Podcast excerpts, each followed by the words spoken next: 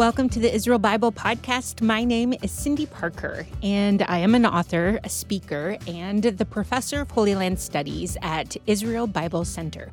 I am passionate about reading the Bible in the physical, historical, and cultural context of its day. And I really love having geeky conversations with people about new things. In this podcast, I'd like to invite you to join me as I sit down each week with other faculty members of IBC to discover and talk about new aspects of the Bible. These are some of my favorite dialogues because, as a modern audience reading an ancient text, we know that the Bible does not need to be rewritten, but it needs to be reread. I am joined once again with Professor Pinchas Shir, the Associate Professor of Ancient Cultures we get to continue being super nerdy over a shared favorite book, Deuteronomy.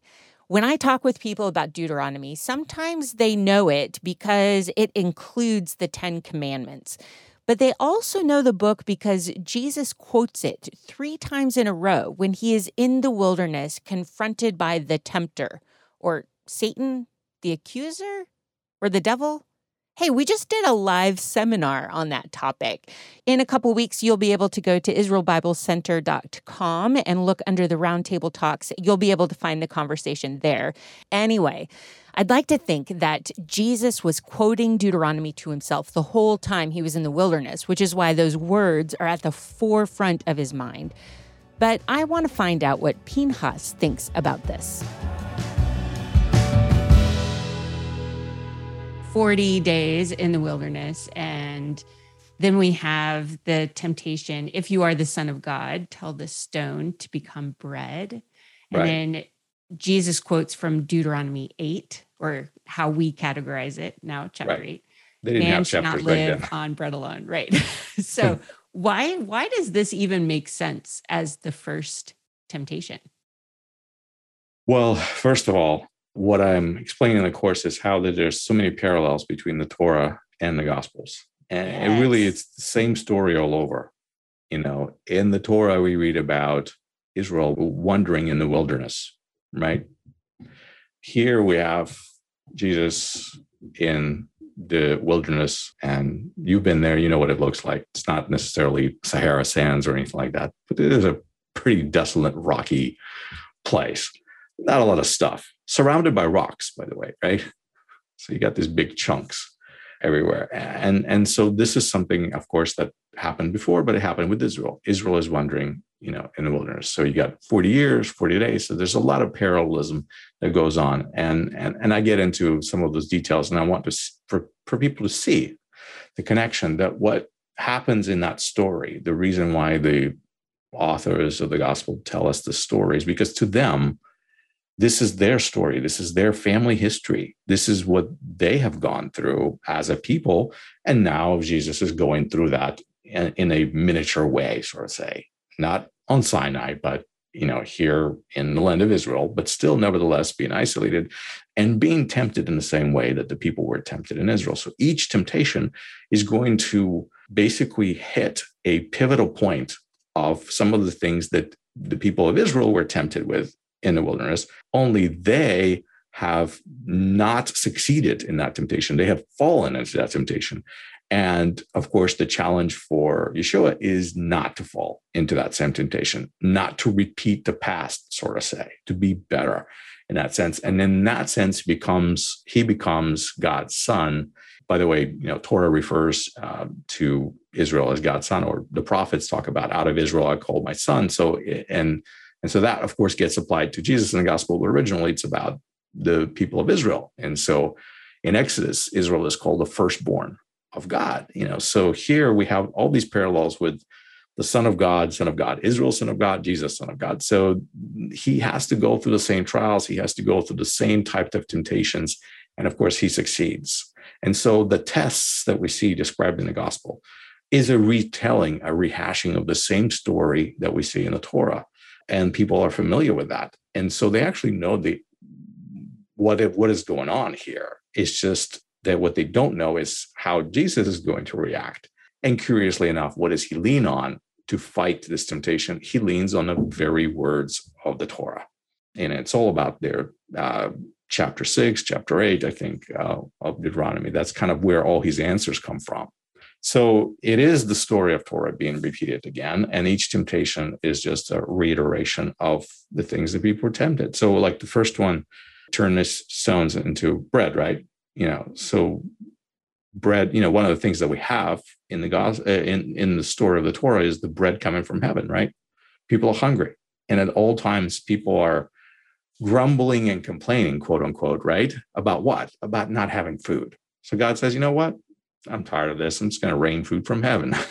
so, and and this is that same test, right?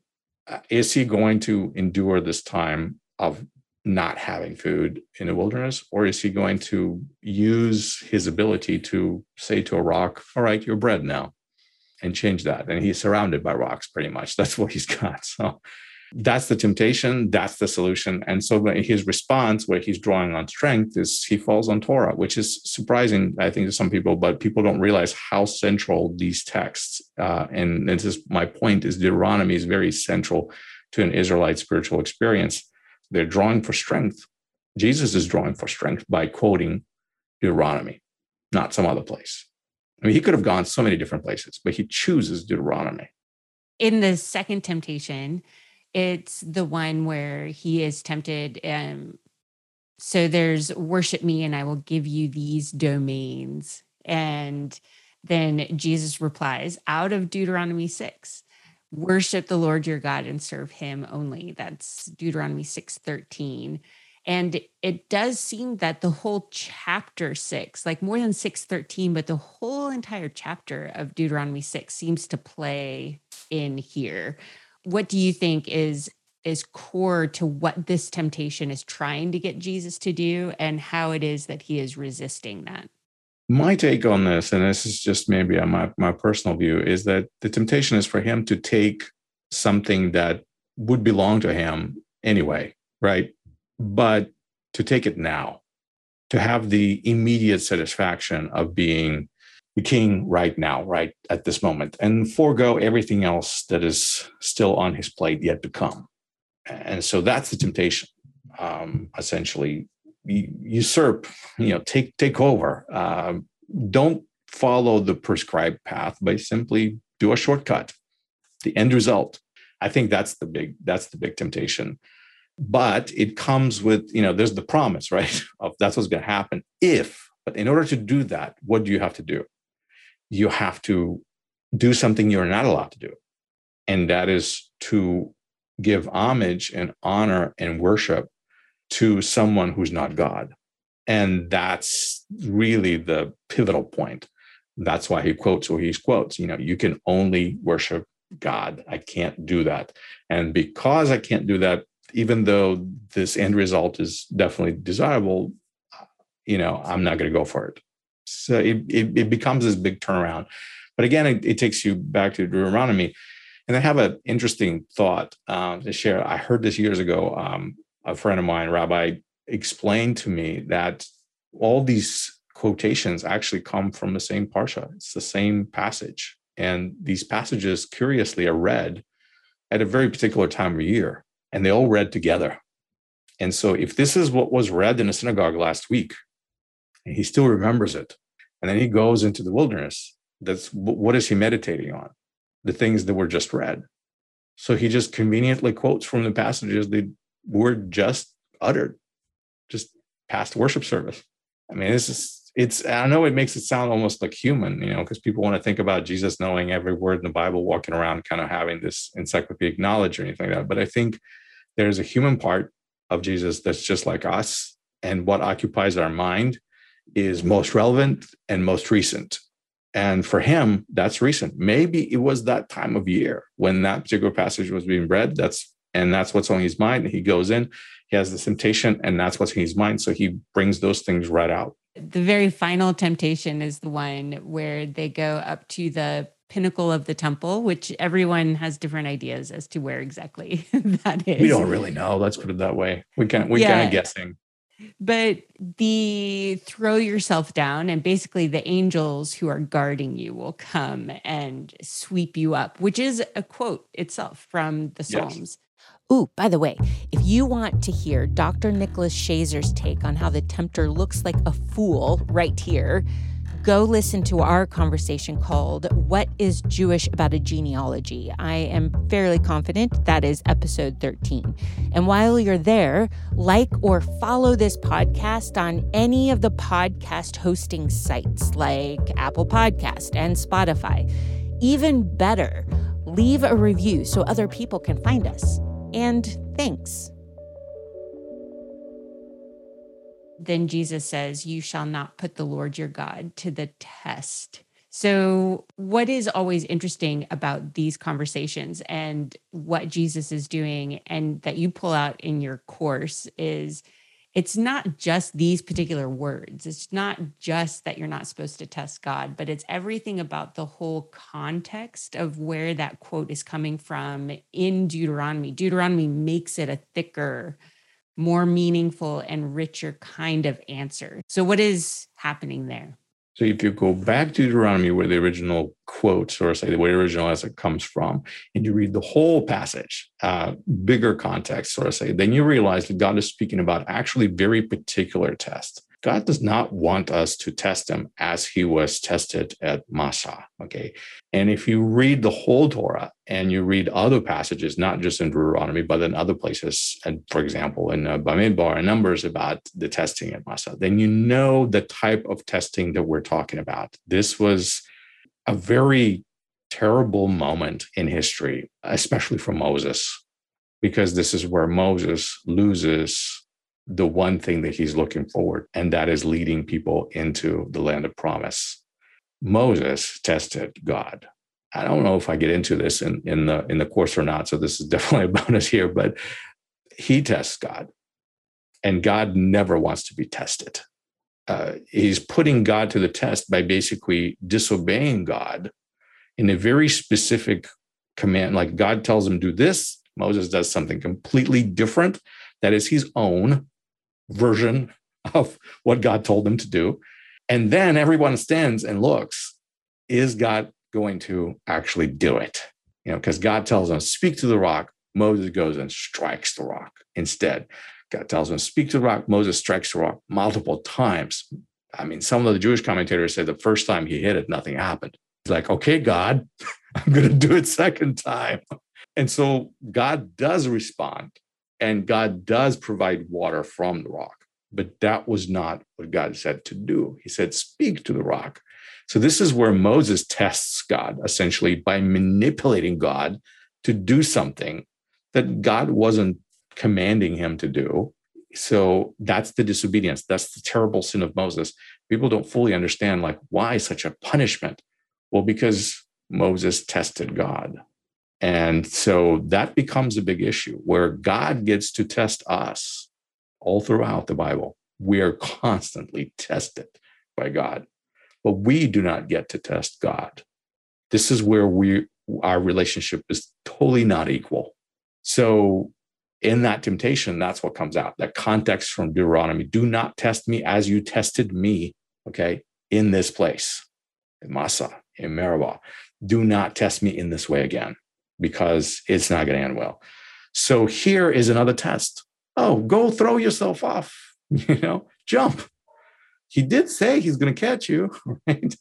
And of course, Jesus says and no. what a public way to just proclaim in such a dramatic and public form. Like it would be quite the spectacular reveal.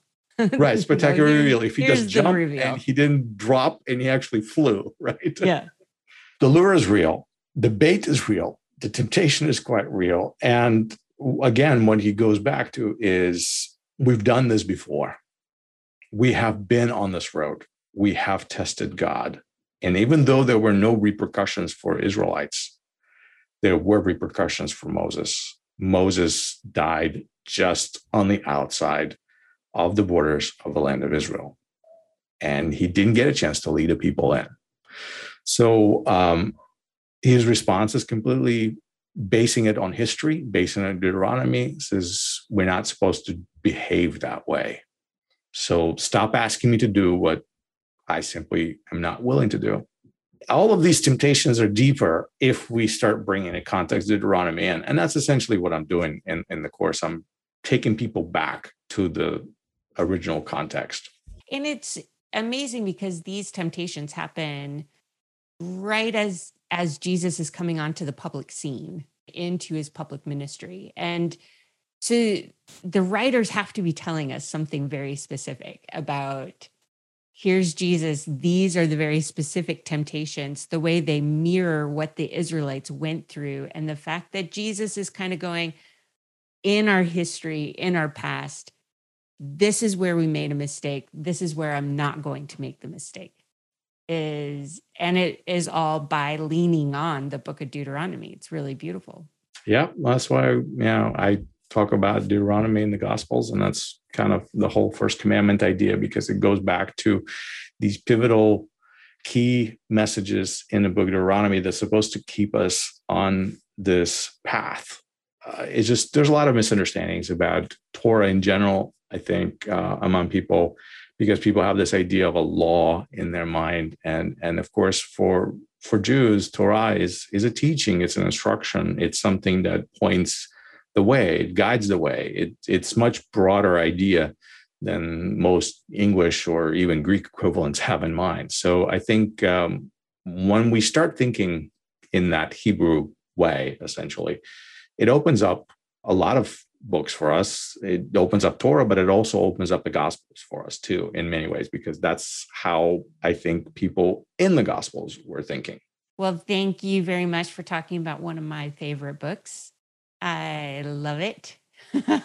what is it that you love about Deuteronomy? You got to tell me. I know it. I know it's uh, uh, it has some very interesting um, geographical data. It does strikes you close.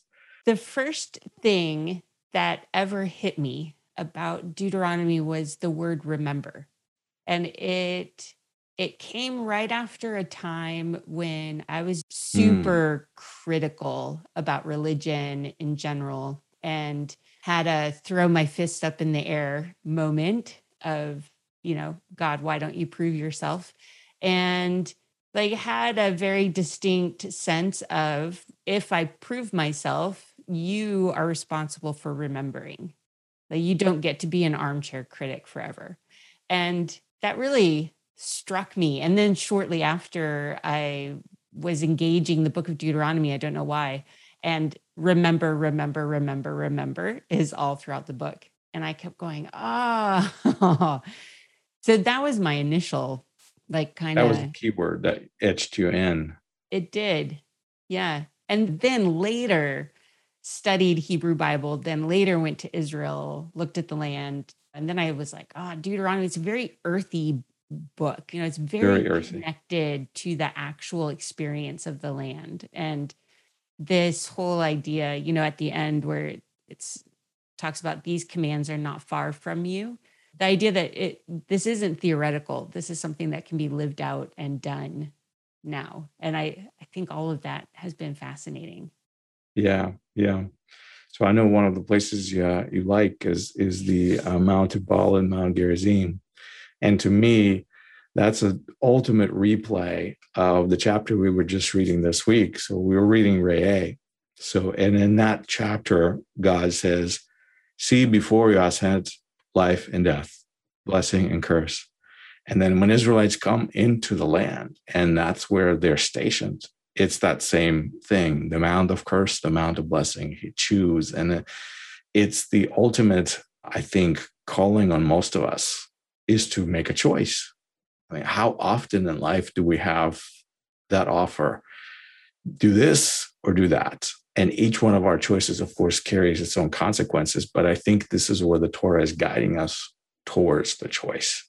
I mean, when I read like it's like, uh, how can I not choose this? I know this is the right way. Why would I choose the wrong way? Like everything up to this point was leading me in choosing this way. And so it becomes almost like uh, God has been leading me to this moment in my life to make a right choice. And that's the story of Israelites. And, and it repeats over and over and over. And I think it's a never ending story, actually. And it repeats in our lives today. I love that's really nice, like bringing it back around even to that conversation of how do I have eternal life? And yeah. Well, right there, Deuteronomy is saying this is life. Yep. This is death. This is how you have it. Yeah, I mean, and that's that's the context. We have to learn how to think how ancient people thought, uh, because in our modern world, it is so easy to be driven away with whatever our current thinking is, and all the thinking that has taken place since that moment on doesn't play in to those words, to those ancient words we read. And if we learn how to bracket that, I'm not saying forget it because we can't. We can't strike it from them. If we learn to just how to bracket and say, okay, I'm not going to go here. This is the forbidden zone because I know that was not what they were thinking. So where else can I go with that? And that's, I think, that's where we discovered the true essence of these ideas when we can bracket that knowledge and that conversation as now has been going on for thousands of years and all the theological books that have been written on these topics.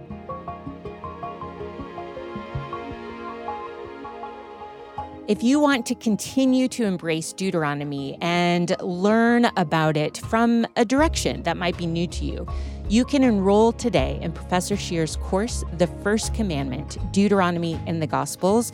As always, I will create a link and put it in the show notes of this episode.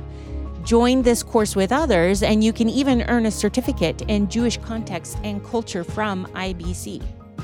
Thank you to Jeremy McDonald from Mason Jar Music for doing an amazing job mixing, editing, and crafting all the good sounds you hear. And thank you for hanging out with me and being curious about all things Deuteronomy related.